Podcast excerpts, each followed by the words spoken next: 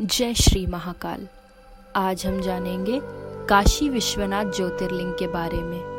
काशी विश्वनाथ ज्योतिर्लिंग मंदिर वाराणसी में गंगा नदी के पश्चिम घाट पर स्थित है। इसके दर्शन मात्र से ही लोगों को मोक्ष की प्राप्ति होती है। वाराणसी एक ऐसा पावन स्थान है जहाँ काशी विश्वनाथ ज्योतिर्लिंग विराजमान है। यह शिवलिंग काले चिकने पत्थर का है काशी, यानी कि वाराणसी, सबसे प्राचीन नगरी है। इक्यावन शक्तिपीठों में से एक शक्तिपीठ मणिकर्णिका भी यहाँ स्थित है। काशी भगवान शिव और माता पार्वती का सबसे प्रिय स्थान में से एक माना गया है।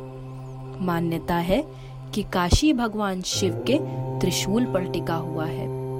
काशी पुरातन समय से ही अध्यात्म का केंद्र रहा है। और साथ ही यह भी माना जाता है कि यहाँ बाबा विश्वनाथ के दर्शन से पूर्व, महादेव के दर्शन से पहले भैरव जी के दर्शन करना ज़रूरी है।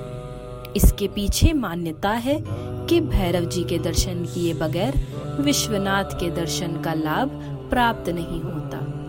मान्यता है कि भगवान श्री हरि, यानी विष्णु ने भी काशी में ही तपस्या कर भगवान शिव को प्रसन्न किया था। काशी नगरी भगवान भोलेनाथ को इतनी प्रिय है कि ऐसा माना जाता है कि सावन के महीने में भोले बाबा और माता पार्वती काशी भ्रमण पर ज़रूर आते हैं। इस मंदिर को विश्वेश्वर नाम से भी जाना जाता है। इस शब्द का अर्थ होता है ब्रह्मांड का शासक। काशी विश्वनाथ को लेकर एक दिलचस्प पौराणिक कथा प्रचलित है। इससे हमें इसकी कहानी का पता चलता है। एक बार भगवान विष्णु और ब्रह्मा में बहस छिड़ गई कि कौन अधिक शक्तिशाली है। इस बहस की मध्यस्थता करने के लिए भगवान शिव ने विशाल ज्योतिर्लिंग का रूप धारण कर लिया था। शिव ने भगवान विष्णु और ब्रह्मा को विशाल ज्योतिर्लिंग के स्रोत और ऊंचाई का पता लगाने को कहा।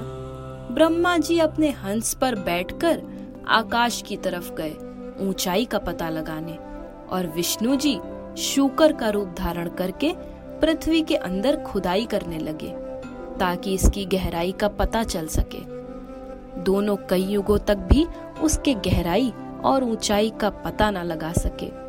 हार कर भगवान विष्णु ने शिव जी के आगे नतमस्तक होकर, लेकिन ब्रह्मा जी ने झूठ बोल दिया कि उन्होंने इसकी ऊंचाई का पता लगा लिया। इस झूठ पर क्रोधित शिव ने उन्हें श्राप देते हुए कहा कि आपकी पूजा नहीं होगी, इसलिए ब्रह्मा जी के मंदिर नहीं मिलते।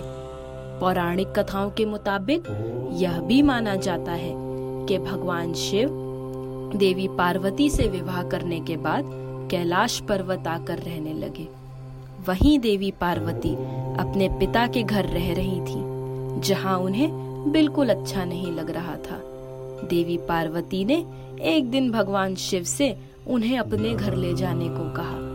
भगवान शिव ने देवी पार्वती की बात मानकर उन्हें काशी लाया और विश्वनाथ ज्योतिर्लिंग के रूप में खुद को स्थापित कर लिया। जय श्री महाकाल।